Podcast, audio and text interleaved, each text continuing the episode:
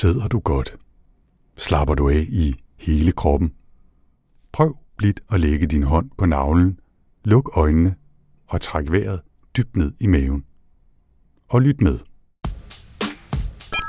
Velkommen til Workflow, en podcast om fremtidens arbejdsliv. Podcasten udgives af Ida og udkommer hver 14. dag. Jeg hedder Anders Høgh Nissen. Og jeg hedder Nana Wesley Hansen. Velkommen til. Workflow har i dag besøg af erhvervspsykolog og autoriseret arbejdsmiljørådgiver Vibeke Lunding Gregersen, og hun skal fortælle os om, hvordan vi forebygger stress på arbejdspladsen og om begrebet compassion. Det er jo ikke sådan helt lige til at oversætte compassion til dansk, men det betyder både medfølelse, indlevelse og omsorgsevne. Og hvis man kan udøve compassion for sig selv, for sine kolleger og medmennesker, for sin leder og sin ansatte, så er det ifølge Vibeke en god vej til trivsel og mindre stress. Stress er dog ikke et velafgrænset begreb eller nogen simpel diagnose. Kortvarig stress øh, opstår i en afgrænset periode og kan egentlig være sådan ret nyttig og hjælpe os til at performe bedre og klare noget akut, lige når man står i situationen. Men langvarig stress, det vil sige når stressreaktionen står på i længere tid, så kan den blive rigtig usund for vores hjerne og krop. Hjertekarsygdomme, diabetes, mentale helbredsproblemer er bare nogle af de helbredsmæssige konsekvenser af langvarig stress. Stress er relateret både til vores privatliv og vores arbejde. Men rigtig mange mennesker angiver arbejdslivet som det område i deres hverdag, hvor de oplever stress oftest.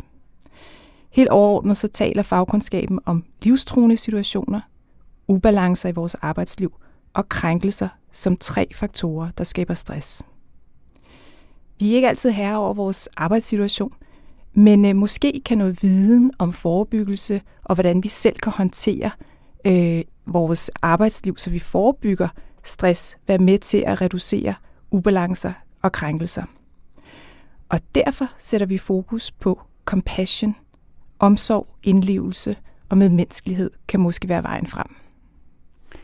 Og hvis vi lige skal prøve at være lidt mere konkrete, så har Ida jo også netop offentliggjort resultaterne fra en aktuel undersøgelse af stress blandt deres medlemmer, og vi kan lige tage et par hurtige nedslag. For eksempel så så jeg, at en femtedel af lønmodtagerne blandt IDAs medlemmer er stressede, ifølge den her undersøgelse, og 13 procent fortæller, at de har haft flere konflikter med kollegerne, end de plejer i løbet af de seneste to uger inden undersøgelsen, og det er jo et, et klassisk tegn på, at man faktisk er ved at være stresset og 37 procent fortæller, at de har haft sværere end normalt ved at koncentrere sig, og halvdelen, halvdelen af de adspurgte har været mere trætte og mindre motiveret, end de plejer.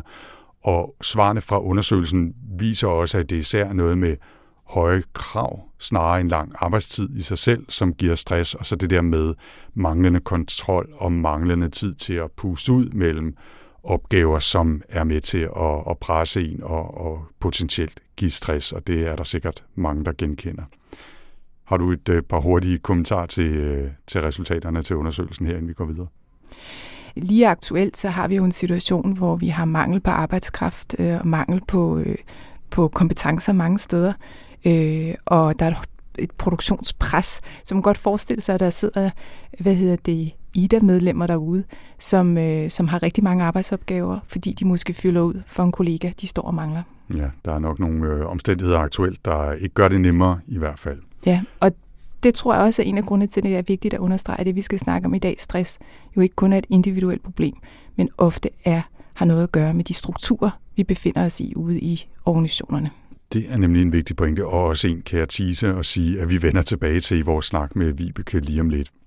Men, Nana, lad os øh, få skiftet til dagens gæst, som altså både kan gøre os klogere på stress og strategier mod stress. Det er som nævnt Vibeke Lunding Gregersen, som er erhvervspsykolog, autoriseret arbejdsmiljørådgiver, og så er hun også administrerende direktør i den psykologiske klinik, der hedder Mindwork. Og hun har arbejdet med trivsel og forebyggelse i både offentlige og private virksomheder. Hun er også en erfaren ledelsescoach. Hun underviser og holder oplæg. Og så er hun så også podcastvært. Jeg skulle lige sige, at hun går også i bedene, men, men hun kom i hvert fald før Workflow, så, så det er måske også, der går hende i bedene. Men hun har øh, to podcasts, øh, Lederhjerne og Hjernen på overarbejde, som øh, ganske vist er på pause, men stadigvæk kan lyttes. Og så er hun også medforfatter til bøgerne Hjernen på overarbejde og Compassion, som hun har skrevet sammen med Henrik øh, Tinglef. Og så er hun altså ikke mindst, og det er måske den største ære, siger jeg ubeskedent, så er hun gæst her i Workflow, hvor det altså skal handle om øh, stress og compassion. Og vi lagde ud med at spørge Vibeke, om stress er noget, der rammer flere og flere i de her år. Altså i hvert fald, hvis vi ser på alle de undersøgelser, vi laver, så kan vi jo tydeligt se, at der er en stigende mistrivsel og også en stigende forekomst af stress i samfundet generelt. Det vil sige, at og tallene, altså, der er lige kommet en undersøgelse i år, hvor vi kan se, at næsten 30 procent af danskerne oplever mistrivsel i en eller anden grad. Det ser rigtig slemt ud, når vi kigger på de unge. Lederne har lavet en undersøgelse af ledere, som viser, at næsten en fjerdedel af danske ledere oplever øh, ofte symptomer på stress. Så, så der er jo en helt klart stigende tendens, og vi kan koble det også, hvis vi vil have noget økonomi på, så kan vi jo se, at udbetalingerne øh, af erstatning til mennesker, som har været alvorligt syge med stress, det vil sige, så har de været syge med de mere end tre måneder, eller i hvert fald havde haft nedsat arbejdsevne mange gange i mere end tre måneder, så begynder vi at udbetale erstatninger for tab af erhvervsevne og den slags. Det er jo også øh, stigende. Så, så det er jo også et samfundsøkonomisk problem på rigtig, rigtig mange øh, parametre. Og det er jo så et af udtrykkene for, at hjernen er på overarbejde. Men ja. hvad sker der egentlig inde i hjernen, når man oplever stress? Når man oplever stress, så har man det, vi vil kalde sådan et forhøjet alarmberedskab. Hvis vi sådan lidt forenklet skal kigge på hjernen, øh, hjernens kontrolcenter, om man så kan sige, består i virkeligheden af tre følelsesregulerende systemer. Øh, og det er der, hvor hjernen regulerer vores øh, tilstand, hvordan vi har det, og derigennem også vores adfærd, hvad vi gør. Og det, det første af de her systemer, det kan vi kalde vores trusselsystem, vores alarmsystem. Og det er sådan i virkeligheden designet til at sørge for, at alle de farer, vi helt uundgåeligt møder på vores vej, de ikke tager livet af os. Når trusselsystemet er aktiveret, så aktiveres der negative følelser, som angst, vrede og afsky. Og det gør det i virkeligheden for at sikre, at vi sådan reagerer hurtigt og instinktivt øh, på de farer, der er omkring os. Så har vi også et motivationssystem i hjernen. Og det er jo virkeligheden der, der begynder at komme nogle stærke positive følelser i spil her. Det er der, hvor hjernen aktiverer øh, følelser som glæde, spænding og begejstring. Og det gør den faktisk for at motivere os til at være målsøgende og resultatsorienteret. Øh, motivere os til at tage nogle chancer, forfølge nogle muligheder. Øh, sådan så vi hele tiden kommer videre og udvikler os både som mennesker og art. Og så er det sidste af de her tre systemer. Det er vores tilknytningssystem, vores beroligende system. Og det har to funktioner. Det skal både sikre, at vi kan finde tilbage til noget ro, noget tryghed og tilfredshed, som en modvægt til de to andre systemer her, som er sådan fokuseret på kamp, flugt, stræben, resultater, hele tiden på at komme videre. Men det handler også om kontakt og tilknytning mellem mennesker. Og det er fuldstændig afgørende for vores overlevelse. Fordi vi er sociale dyr. Vi er afhængige af vores flok, og vores børn er fuldstændig afhængige af at modtage omsorg og beskyttelse for at kunne overleve.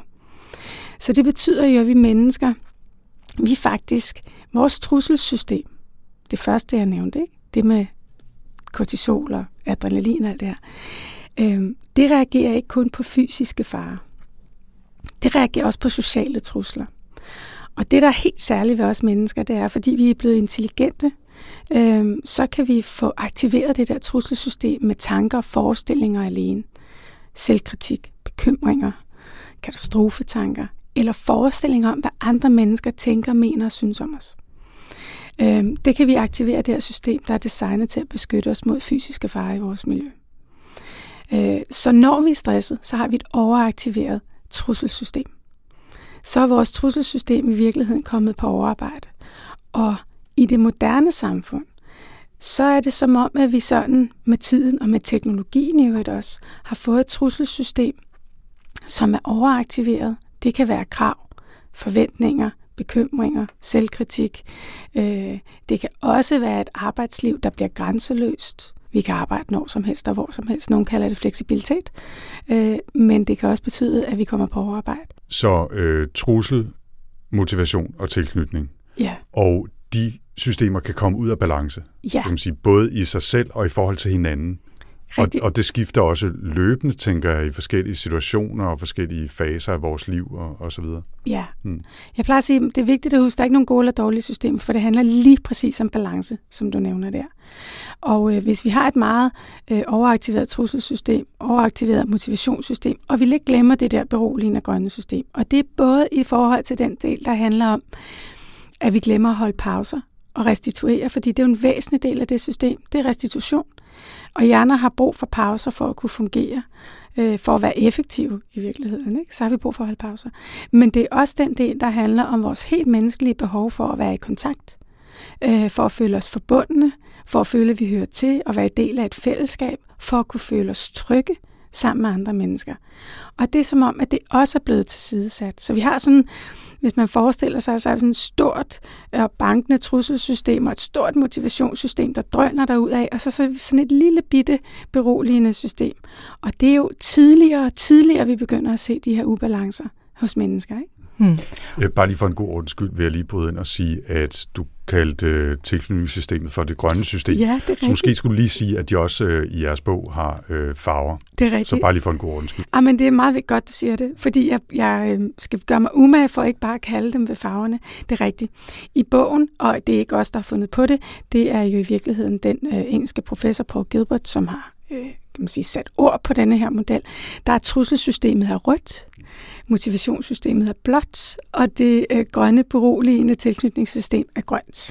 Godt. Så ja. hvis vi refererer til, øh, til røde, blå og grønne systemer, så er det altså de tre systemer. Så er det lige præcis de tre systemer. Og så, det, så har I det her begreb, I også arbejder med, som er compassion. Og det ja. kan hjælpe det grønne system, eller hvordan er det? Ja, men hvis vi kigger på begrebet compassion, så er det jo i virkeligheden sådan en øh, menneskelig egenskab, som i virkeligheden handler helt grundlæggende om medmenneskelighed. Vores evne til compassion udspringer af vores livsnødvendige behov for omsorg. Det vil sige, at mennesket er født med evnen til både at give og modtage omsorg, og det er afgørende for vores overlevelse, øh, fordi vi jo fødes jo helt hjælpeløs. Altså menneske, dyret, er jo det, der uden sammenligning fødes mest ufærdigt og med det største behov for omsorg. Og det er jo ikke kun for at sikre vores overlevelse lige nu og her. Det er jo faktisk for, at vores hjerne kan udvikles og modnes. Og vores evne til compassion udspringer af det her sådan medfødte omsorgsinstinkt. Øhm, og det vil sige, at evnen til omsorg øh, hænger sammen med udviklingen af vores intelligens. Compassion er jo ikke noget åbenlyst dansk begreb. Nej. Det ligger sådan lidt skævt i munden, og det ved jeg også, øh, I har slået lidt med, ja. når I har skulle omtale det. Altså, findes der ikke noget godt dansk ord, eller i hvert fald nogle ord, som kan indfange det lidt på dansk? Ja. Jeg vil jo sige, at medmenneskelighed var det bedste danske ord. Så vi beholdte compassion, fordi at øh, medfølelse ville jo have været en umiddelbar oversættelse. Øh, compassion er ikke en følelse. Compassion kan være mange følelser. Øhm, og så det kunne hurtigt give nogle sådan associationer, der var mindre hensigtsmæssige. Mm. Den anden ting er, at øh, der er en meget vigtig komponent i compassion, som handler om at handle. Øh, ikke bare at være sådan opmærksom på hinanden, men rent faktisk gøre noget for hinanden. Så derfor så valgte vi det. Øh, så jeg plejer at sige, at vi sådan kom frem til, at hvis vi nu sådan venligt, vedholdende, lidt stedigt bliver ved med at bruge det engelske ord compassion, så kan det jo være, at det også får en plads i det danske sprog, ligesom computer, mindfulness og smartphones og sandwich og sådan noget. Må vi se. Men nu snakker du om det som sådan omsorg, ikke? Altså, at det hang sammen med, at vi har behov for omsorg, og så tænker man jo sådan noget moderskab og sådan mm. nogle ting. Mm. Men når vi nu kommer ind på arbejdspladsen, hvordan fungerer compassion så der? Ja. Jeg kunne faktisk lave en lille øvelse med jer. Skal jeg gøre det? Gør ja. endelig det. Okay. Information. Det gør jeg. Mm. Så nu skal jeg bare lige bede jer om at lukke øjnene et øjeblik. Mm. Okay. Og så vil jeg gerne bede jer om de næste 10 sekunder, og lytterne kan jo gøre det samme, at tænke på det vigtigste i jeres liv. Tænk på det, der betyder allermest for jer i jeres liv. Så må jeg godt åbne øjnene igen. Mm. Så skal jeg lige høre en gang. Tænkte I på jeres øh, ratings? Podcastens ratings? Nej. Der, der skal du selvfølgelig sige ja, naturligvis. nej, nej, nej, det gør jeg ikke. Nej. Sådan det projekt, de sidder med på arbejdet? Nej. Mm. Mm. Løn? Mm. Nej. Mm. sådan muligheden for en bonus. nej, nej, nej. Jeg er jo, altså jeg er jo psykolog, så jeg kan jo læse folks tanker, plejer at sige. Det kan jeg selvfølgelig ikke. Men jeg kunne godt tænke mig at spørge jer, om I måske kunne have tænkt på en af de mennesker, der betyder mest for jer i jeres liv. Yep. Yes. Ja. Og det siger jo virkelig, virkelig meget om menneskets natur. Der er i virkeligheden en rigtig stor visdom i, at det er relationer, I tænker på. Fordi at forskningen viser jo, at relationer, vores relationer til andre mennesker, er det, der bedst forudsiger både vores fysiske og vores psykiske helbred. Så alt fra blodtryk til kolesteroltal, øh, risikoen for at udvikle depression, påvirkes positivt af sunde relationer. Så det er jo det, der har sikret vores overlevelse. Det er, det er relationer til andre mennesker. Og øh, nu ser du, det kunne lyde som sådan noget lidt blødt. Det er jo også det, vi er op imod.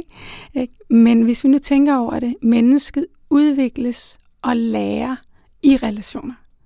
Så det bedste, vi kan gøre, de bedste forudsætninger, vi kan skabe, hvis vi gerne vil have vores hjerne udvikles og modnes, det enkelte menneske udvikler sit potentiale, øh, lærer og præsterer øh, og bliver dygtig i virkeligheden, så skal vi jo sørge, så sker det jo i relationer til andre mennesker.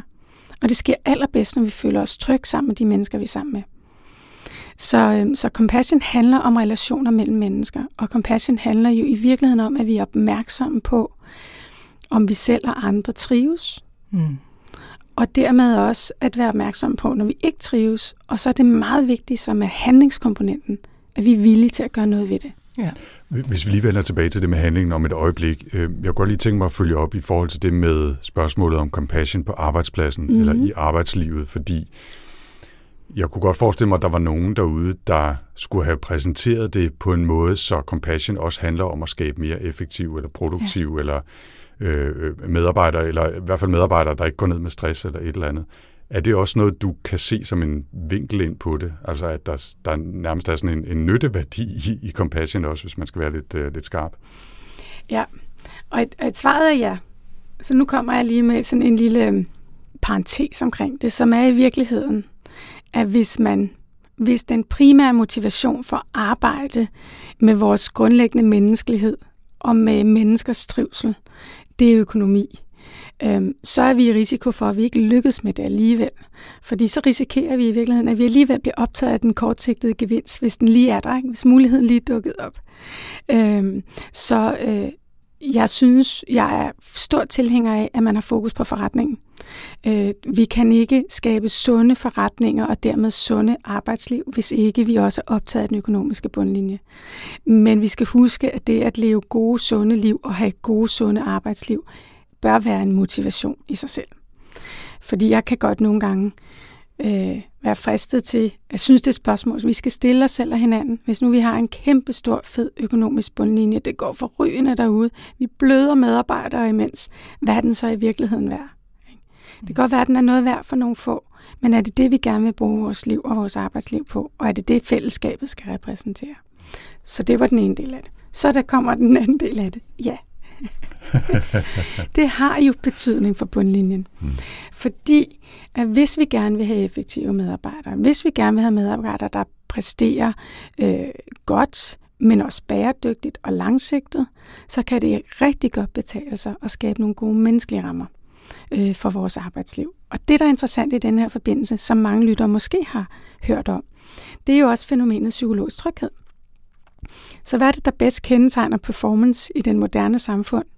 Øh, det er jo faktisk psykologisk tryghed. Det er der jo rigtig meget forskning, der har vist.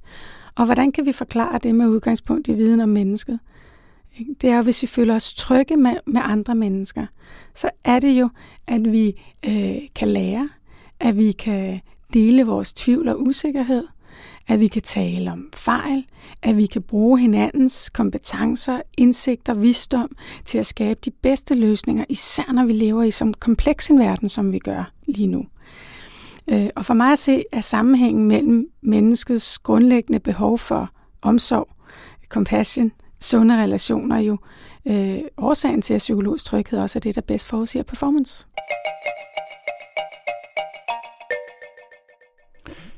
Vibeke, vi er allerede på vej ind i det her med den her snak, hvad man selv kan gøre, altså hvordan man kan omsætte ideen og tankerne om compassion til noget, der måske kan hjælpe en i hverdagen, enten som medarbejder eller som leder. Yeah. Så hvis nu starter med, med de ansatte medarbejderne selv derude? Altså, hvordan kan man tænke på compassion og måske blive mere opmærksom på at selv være compassionate med en, en, en, en skævvridning af ordet derude? Ja, der er masser af ting, vi selv kan gøre for at skabe trivsel og balance i vores eget liv. Vi kan være opmærksom på vores valg. Øh, vi har et rigtig godt udgangspunkt i dag. Der er mangel på arbejdskraft. Der er især mangel på kvalificeret arbejdskraft øh, rundt omkring. Så vi kan tage masser af valg med vores liv. Men vi skal passe på med, at vi ikke gør øh, både nogle samfundsmæssige problemer individuelle, eller nogle organisatoriske problemer individuelle. For der er masser af virksomheders kultur, som kan være med til at øh, øge risikoen for stress øh, hos medarbejderne. Min yndlingsaversion, det er, at vi har virksomheder, hvor at øh, der er høj forekomst af stress og sygefravær, og så sender vi lige vores medarbejdere på et stresskursus eller et mindfulness-kursus, øh, for, så de kan lære at blive lidt mere robuste og lidt mere fokuseret og lidt mere effektive, fordi så har vi jo løst vores udfordring, og det har vi jo selvfølgelig ikke. Så derfor så er jeg altid sådan en lille smule forsigtig. Men når det er sagt, så er der selvfølgelig nogle ting, vi kan gøre. Men alt sammen kræver jo, at vi har kulturen med i vor, på vores arbejdsplads. Øhm, så, øhm, så det skal hænge sammen. Øh, I har sikkert hørt om IGLO-modellen, ikke? Så vi skal have... Nej. Okay, så IGLO-modellen, når vi arbejder ude i organisationer, handler om, hvis vi skal lave indsatser i en organisation, så skal vi både være på individniveau, på gruppeniveau, ledelsesniveau og organisationsniveau. Og jeg kan bedst lide at vende den om. Ikke? Så, det, så vi taler, tager organisationsniveauet og ledelsesniveauerne først. Så vi kan gøre tusind ting for vores medarbejdere. Men hvis ikke det er forankret i organisationens øh, kultur og værdier, så er det bare kortsigtet. Så hvad fra, hvis man... Fra iglo til Olgi. Lige præcis. Ja, okay, ikke? Vi skal godt. have en Olgi-model, men den har jeg ikke noget godt billede af. Det har jeg iglo-modellen. du skal også finde en farve til den selvfølgelig. Ja, selvfølgelig. Så, så, så gælder det ikke. Ja. Nej. men jeg kan godt komme med nogle ting, man kan gøre selv. Ja, jeg skyder lige ind med mm. det, før ja. vi så vender, hvad, hvad organisationen kan gøre. Ja. ja. Så, og det, men det hænger lidt sammen. Det bliver mm. to sider samme sag. Mm. Altså sådan noget som, hvis vi snakker om øh, balance i de her følelsesregulerende systemer, give hjernen bedre arbejdsbetingelser, så sådan noget med øh, at arbejde med pauser. Pauser og restitution. Både i vores private og vores professionelle liv. Af en eller anden mærkelig grund, så er pauser blevet noget, vi holder i vores fritid. Ikke? Altså, det jeg plejer at sige, da jeg, og nu lyder det som om, jeg er frygtelig gammel, jeg er måske heller ikke helt ung længere, men da jeg startede mine første jobs, der var det pauser. Det var sådan noget, vi aftalte. Når vi mødte på arbejde, så aftalte man, hvem gik til pause. Det hed, man går til pause. Ikke? Mm. Hvornår? Og så havde vi sådan nogle pause, rotationer. Det var sådan helt naturligt. Det gjorde man bare. Så på et eller andet tidspunkt, så holdt vi op med at aftale, hvornår vi gik på pause. Og så, øh, så holdt vi bare op med at holde pauser. Og det er bare en rigtig, rigtig dårlig idé. Fordi hjerner har brug for pauser for at fungere. Altså rigtige pauser, ja, pauser, hvor vi ikke stimulerer hjernen med nye informationer og ny viden. Pauser, hvor man sidder og kigger lidt ud i luften, kommer ud og går en tur, får en helt uformel snak med sin kollega, uden at man samtidig er i gang med at løse et problem. Rigtige pauser. Så det er en ting, man kan gøre. Man kan også øhm, øve sig i kun at gøre én ting ad gangen. Det er jo en meget, meget stor misforståelse, at vi tror, at vi kan multitaske. Det kan vi ikke. Øh, heller ikke kvinder. Beklager. Eller nogen som helst andre personer. Øh, vi kan kun gøre én ting ad gangen. Men det skal jo ikke forhindre os i øh, at shift-taske. Det vil sige, at vi hele tiden er i gang med mere end én opgave ad gangen. Så man er ved at skrive en mail, mens man arbejder færdig på et dokument, øh, mens man planlægger et møde, mens man tjekker nyheder, øh, lige laver et opkald, så er vi sådan i gang med at lave en hel masse forskellige ting på en gang. Og det, der sker, når vi shift-tasker, det er, at så tager opgaver 40% længere tid, og vi laver 50% flere fejl. Så det er sådan to ting, man mm. kan gøre på individniveau. Og hvis vi så, nu har jeg allerede glemt, hvad det var, fra Iglo til Olgi, ja. hvis vi så starter den anden vej fra, altså hvad kan, man, hvad kan arbejdspladserne, øh, organisationen, lederne gøre for at fremme compassion? Vi kan gøre mange forskellige ting. Vi kan jo for eksempel starte med at blive opmærksom på, hvad er det for nogle værdier, vi gerne vil fremme i vores organisation. Og så gå fra, at vi har haft et øh, værdi- og strategiseminar, og vi har talt om det, og vi har skrevet det ned, og vi har skrevet det på væggene. Øh, og, sådan, og så til faktisk at implementere det i praksis og finde ud af, hvordan, hvordan omsætter vi det her? Hvordan går vi fra papir til praksis? Øhm, hvordan sørger vi for, at vi har nogle gode politikker for øh, arbejdsmiljø, øh, for trivsel, øh, for øh, at modvirke øh, krænkende handlinger på arbejdspladsen, og hvordan sikrer vi ritualer, øh, traditioner i praksis, der sørger for, at vi rent faktisk kan omsætte det, øh, så det får en betydning for den kultur, der er på arbejdspladsen. Og så handler det rigtig meget om jo også at arbejde på ledelsesniveau, at uddanne ledere, at udvikle ledere. Øh, ledelse er en disciplin, som vi skal øh, have respekt for, fordi at ledelse jo handler om mennesker.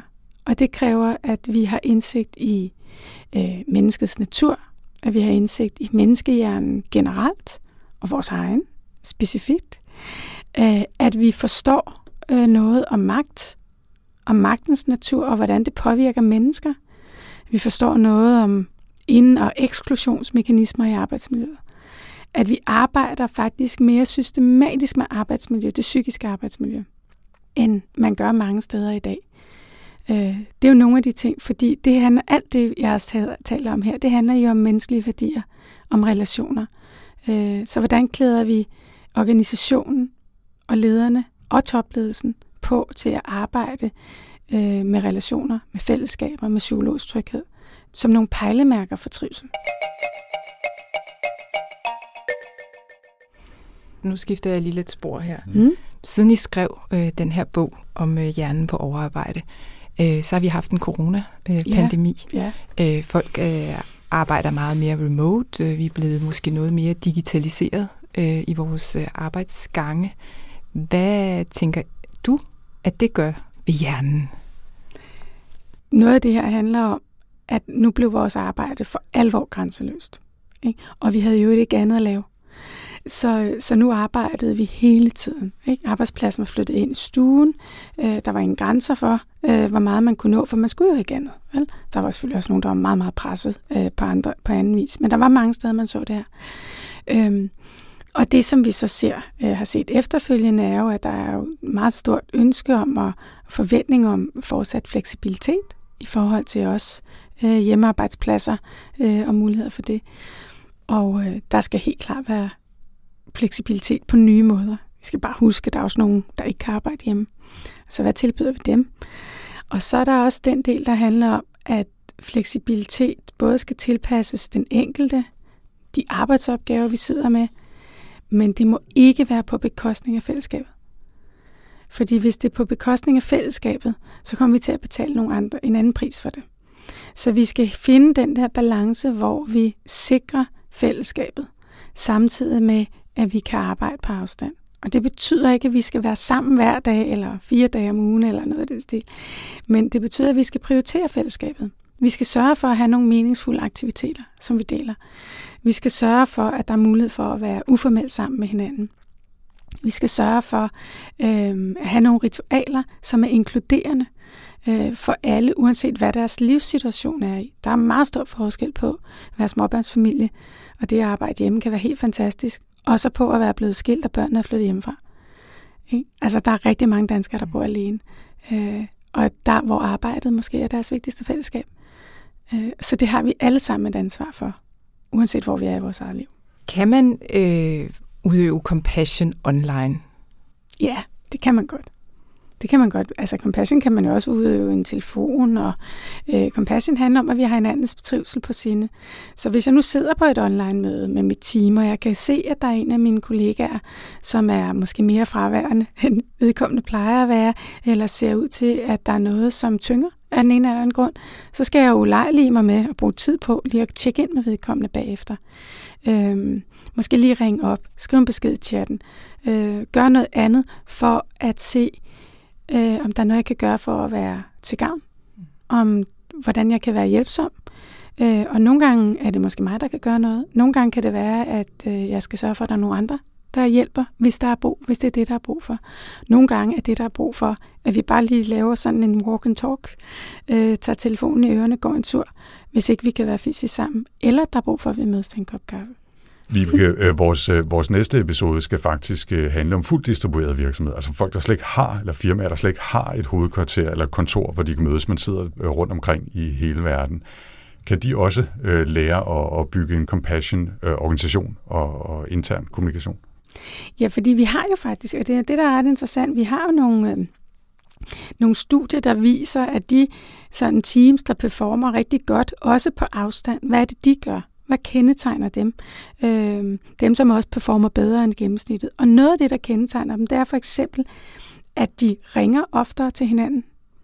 Øh, altså teammedlemmerne imellem. Så ud over alt det andet, de gør, så ringer de, de er i kontakt på telefonen. De, øh, de laver sådan også mere uformelle check-ins med hinanden på møder. Sådan, du ved, hvordan står det til? Hvordan har vi det? Bare kort, det behøver ikke tage særlig lang tid, men de gør det over dobbelt så ofte som de andre teams i denne her undersøgelse. Og så bruger de tid på uformelle samtaler om ikke arbejdsrelaterede ting. Det vil sige, at de får også et, et mere sådan personligt kendskab øh, til hinanden. Og det man også kan se, det er, at de både giver og får mere anerkendelse, både fra kollegaer og ledere. Og igen, det handler jo om relationer. Hvad skal der til, for at jeg kan føle mig tryg, uanset om min kollega sidder inde ved siden af, over for mig i storrumskontoret, og lad os ikke snakke om dem, storrumskontoret, mm. eller om vedkommende sidder øh, i den anden ende af landet, eller i et helt andet land. Hvad er det så, der, der styrker vores relation? Og det er jo, at, der, at vi skaber nogle rammer, der giver anledning til tryghed og tillid. Og det kunne vi også snakke om, hvad der sker i hjernen, når det sker, men det kan vi tage en anden gang. Mm. Det tager vi en anden gang. Så her til sidst, Vibeke, øh, ud over gode råd og hvad kan man sige, rammesætning af begreber som compassion og, og stress og så videre her, går det den rigtige vej? Bliver vi, altså, har vi mere fokus på det derude, både som, som individer og som ledere, som organisationer? Det oplever jeg. Nu, du nævnte jo, Nana, den samtale, du har haft med en leder. Jeg synes, at vi oplever både en stor interesse, et større fokus på, øh, på relationer, øh, på compassion i ledelse også. Øh, vi kan jo også se det på de henvendelser, vi får. Og hvis ikke man øh, er optaget af det, så, øh, så skal man begynde at blive det hvis man kan sige det sådan. For vi, vi, vi lever jo i en tid hvor med mangel på arbejdskraft. Og det vi kan se, McKinsey har lige lavet et stort studie af dem, der har forladt deres øh, jobs inden for de sidste seks måneder. Og det viser faktisk, at øh, årsagerne til at forlade deres job, der er 54 procent, der ikke føler sig værdsat øh, som en væsentlig årsag til jobskifte. 51 procent føler sig ikke som en del af et fællesskab og 46 procent ønskede at være del af en kultur, hvor folk var bedre til at passe på hinanden. Ja, og det var altså Vibeke Lunding Gregersen fra Mindwork og en masse bøger og podcast og foredrag og oplæg og alt muligt andet. Nanne, er der nogen pointer, som du har lyst til lige at gribe fat i fra vores snak med Vibeke? Altså, jeg synes, det her compassion-begreb er spændende, øh, fordi at det... Øh, giver nogle, øh, nogle måde, en måde, man ligesom kan tænke på i forhold til, hvordan man kan håndtere ikke bare sig selv som individ, men også hvordan man ligesom kan agere som kollega, og hvordan man kan agere som leder på forskellige niveauer i organisationen. Altså det er sådan mere en indstilling til, hvordan man kan handle på en måde, så man er med til at reducere stress både hos sig selv og i sine omgivelser og hos sine kollegaer og hos sine medarbejdere.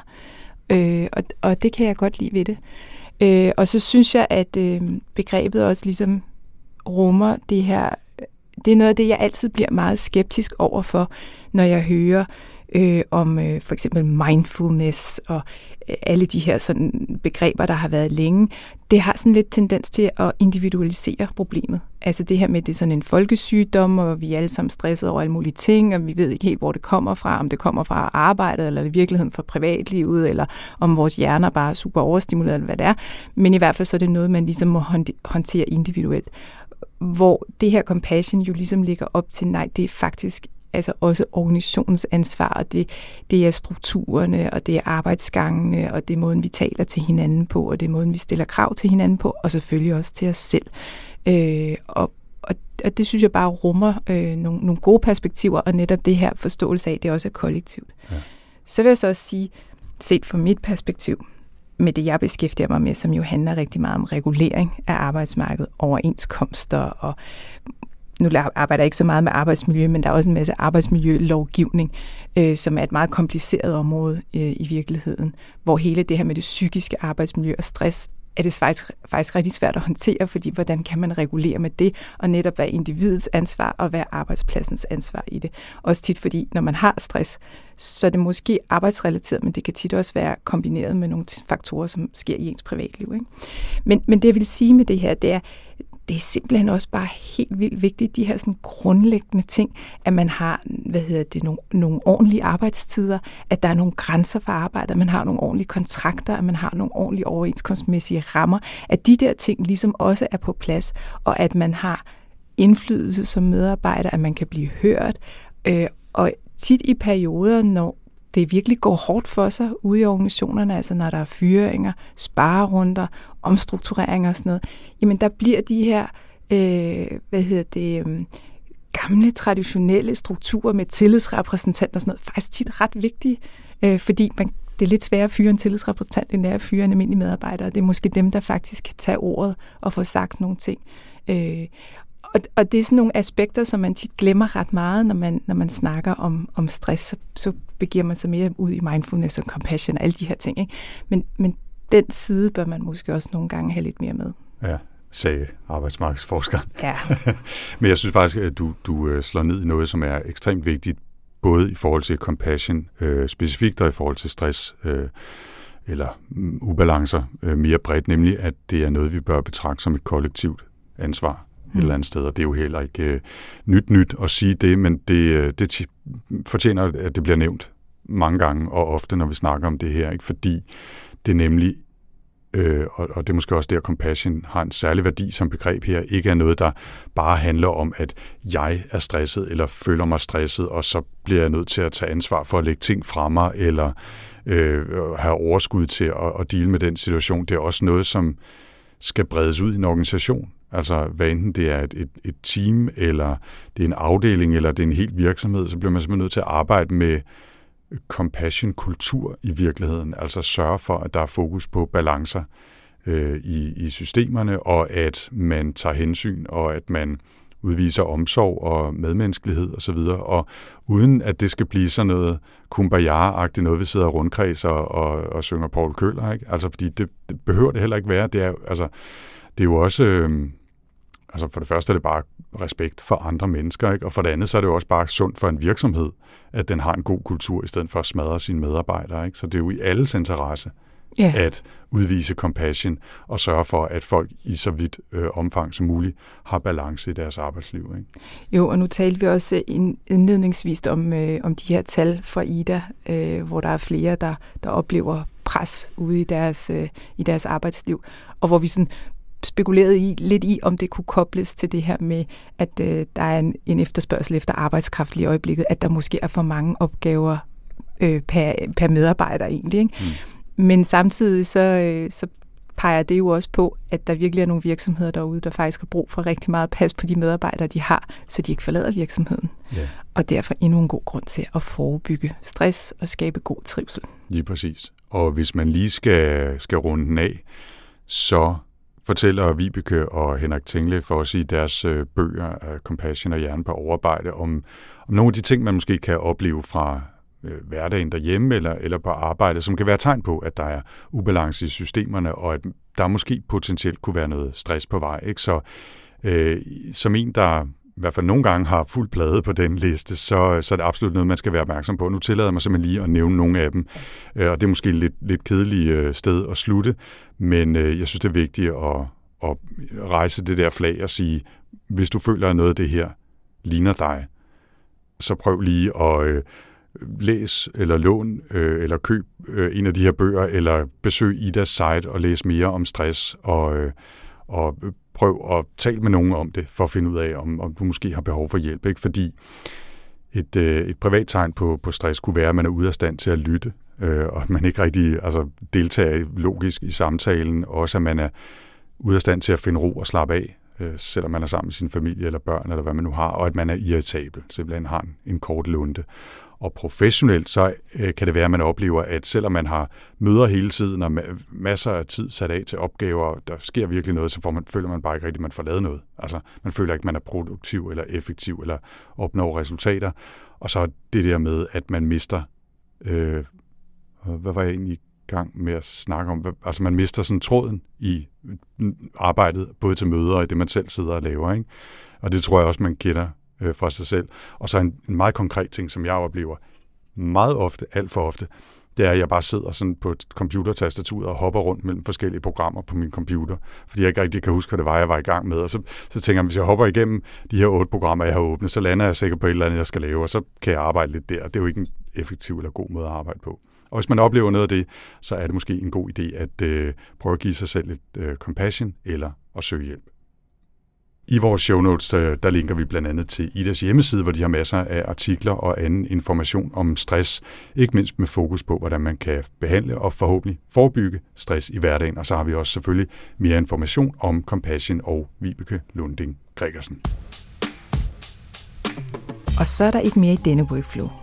Men vi vender tilbage igen om 14 dage, hvor vi skal tale med tre personer, der alle sammen har det til fælles, at de arbejder i det, man kalder fuldt distribuerede virksomheder, altså firmaer helt uden kontor, hovedkvarter eller fysisk fællesskab, og hvor de ansatte bor og arbejder rundt omkring på hele kloden. Hvis du vil vide mere om podcasten, kan du besøge vores hjemmeside på ida.dk-workflow, og hvis du vil skrive til os med kommentarer, idéer til emner og gæster eller andet input, så kan du skrive til os på Twitter med hashtagget WorkflowIda, eller kontakte os via Idas hjemmeside. Workflow bliver produceret af Potlab og udgives af IDA, Danmarks Fagforening for Digitale Hoveder, Naturvidenskabsfolk og Ingeniører. Jeg hedder Anders Høgh Nissen. Og jeg hedder Nana Wesley Hansen. Vil du have lov til at sige tak for denne gang? Tak for denne gang.